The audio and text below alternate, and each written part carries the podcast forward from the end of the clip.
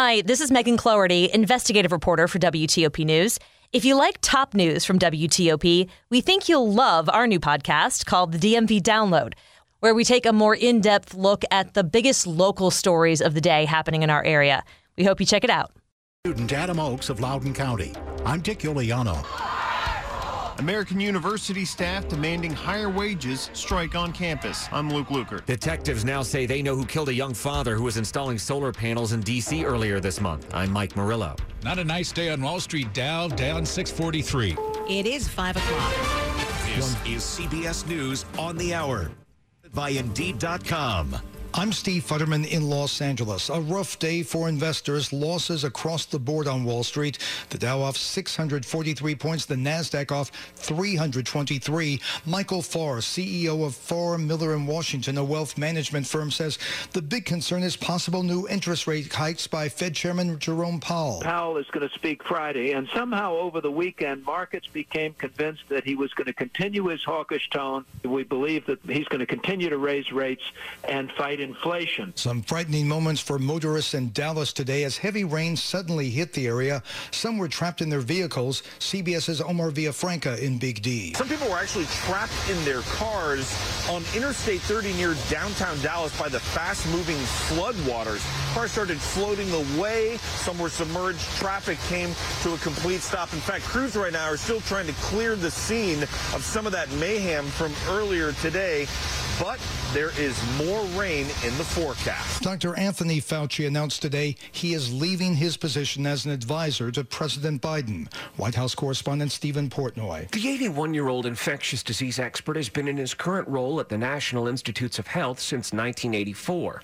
In a statement, President Biden says the country is stronger, more resilient, and healthier because of Anthony Fauci.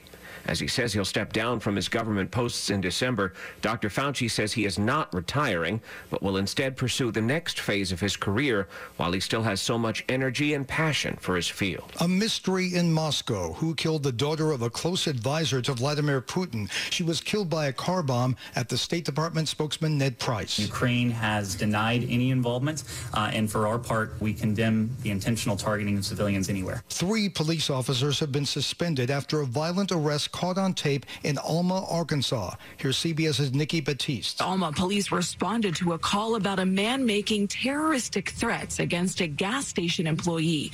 The man allegedly spit on the employee and threatened to cut off their face. He then biked to Mulberry, where the officer and deputies in the video met with him. The sheriff said the conversation started calmly, but escalated when Worcester allegedly pushed one of the deputies to the ground and punched him in the back of the head. Have you ever dealt with this? An impatient child in the car? There's a study on that. CBS's Vicki Barker. A survey of 2,000 parents of under 12s discovered, among other things, that the average child asks, Are we there yet? just 32 minutes into a car journey and has a backseat meltdown at 1 hour and 10 minutes. This is CBS News.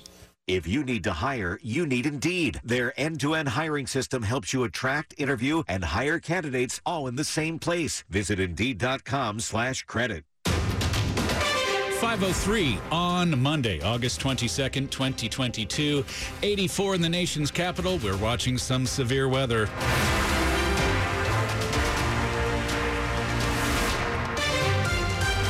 Good afternoon. I'm Brennan Haselton. And I'm Hillary Howard. Our top local story is weather because we have a pretty strong storm that's moving slowly through the northwestern corner of Virginia. NBC4's Mike Stinneford joins us live. Mike, tell us about this warning. Well, we've got a cell that's just pushed through the Winchester area. It has winds of 60 miles an hour and quarter size hail, and it's moving off the east at around 15 miles an hour. We're mentioning this because it's going to come right down the Route 7 corridor. That's a big, that's a heavy uh, used uh, corridor this time of day. So Berryville, Purcellville, and eventually Leesburg, watch out for the possibility of some high winds and hail, and also some very heavy rainfall as the storm slowly moves off to the east at around 15 miles an hour. And I'll be back in just a couple of minutes with your complete forecast. All right, thank you much, Mike. It is 504. A sixth fraternity brother has now pleaded guilty, guilty rather, in last year's hazing death of a Loudoun County student. Adam Oakes was a freshman at Virginia Commonwealth University when he died from alcohol poisoning. Here's WTOP's Dick Uliano. Adam Oakes died of ethanol toxicity in February 2021. Benjamin Corrado of Ashburn is the sixth former member of the fraternity Delta Chi to plead guilty to misdemeanors in Adam Oakes' death, unlawful student hazing, and in Corrado's case, buying alcohol for a person under 21. Eleven people were indicted last September by the grand jury. VCU has expelled the Delta Chi fraternity. Adam's death gave rise to Adams Law, which requires anti-hazing training at Virginia colleges and universities. Dick Uliano, WTOP News. It's move-in day for many students at American University, but hundreds of staffers who are usually around to help out are on strike over pay. Here at the law school campus in D.C., 500 clerical, technical, and academic staff members are picketing for fair wages. Comes after union bargaining sessions with administrators failed. Emily Kim works with master's and PhD students in public policy. And they're not going to know unless we. School administrators made a final offer of 2.5% raise across the board with an average of a 1.5% merit-based raise. Meanwhile, the union is asking for a 9% raise over two years. We're not here just to do our jobs and quietly acquiesce to everything. Kim says record inflation is also a huge reason they need a better raise. 2% of my salary is maybe like a few hundred dollars. Luke Lukert, WTOP News. Meantime, AU Provost Peter Starr says the school's final offer amounts to the largest pay increase at AU in nearly a decade. It's been almost two weeks since a young father from Baltimore was killed while installing solar panels in the district. Now, D.C. police say they know who the killer is. Detectives are searching for 27 year old Avery Miller. Miller of Southeast D.C. is the person they say shot and killed 25 year old Ari Wolf on the afternoon of August the 10th while Wolf was installing solar panels in Southeast. Earlier this month, WTOP spoke with friends of Wolf who remember him as a kind man and a pure soul. He volunteered his time at a New York camp for children with chronic illnesses. He leaves behind a wife and six month old baby. There's a $25,000 reward for information leading to Miller's arrest. See a picture of him at WTOP.com. Mike Murillo, WTOP News. 506, fewer than 40 votes still separate Montgomery County Executive Mark Elrich from his challenger, David Blair.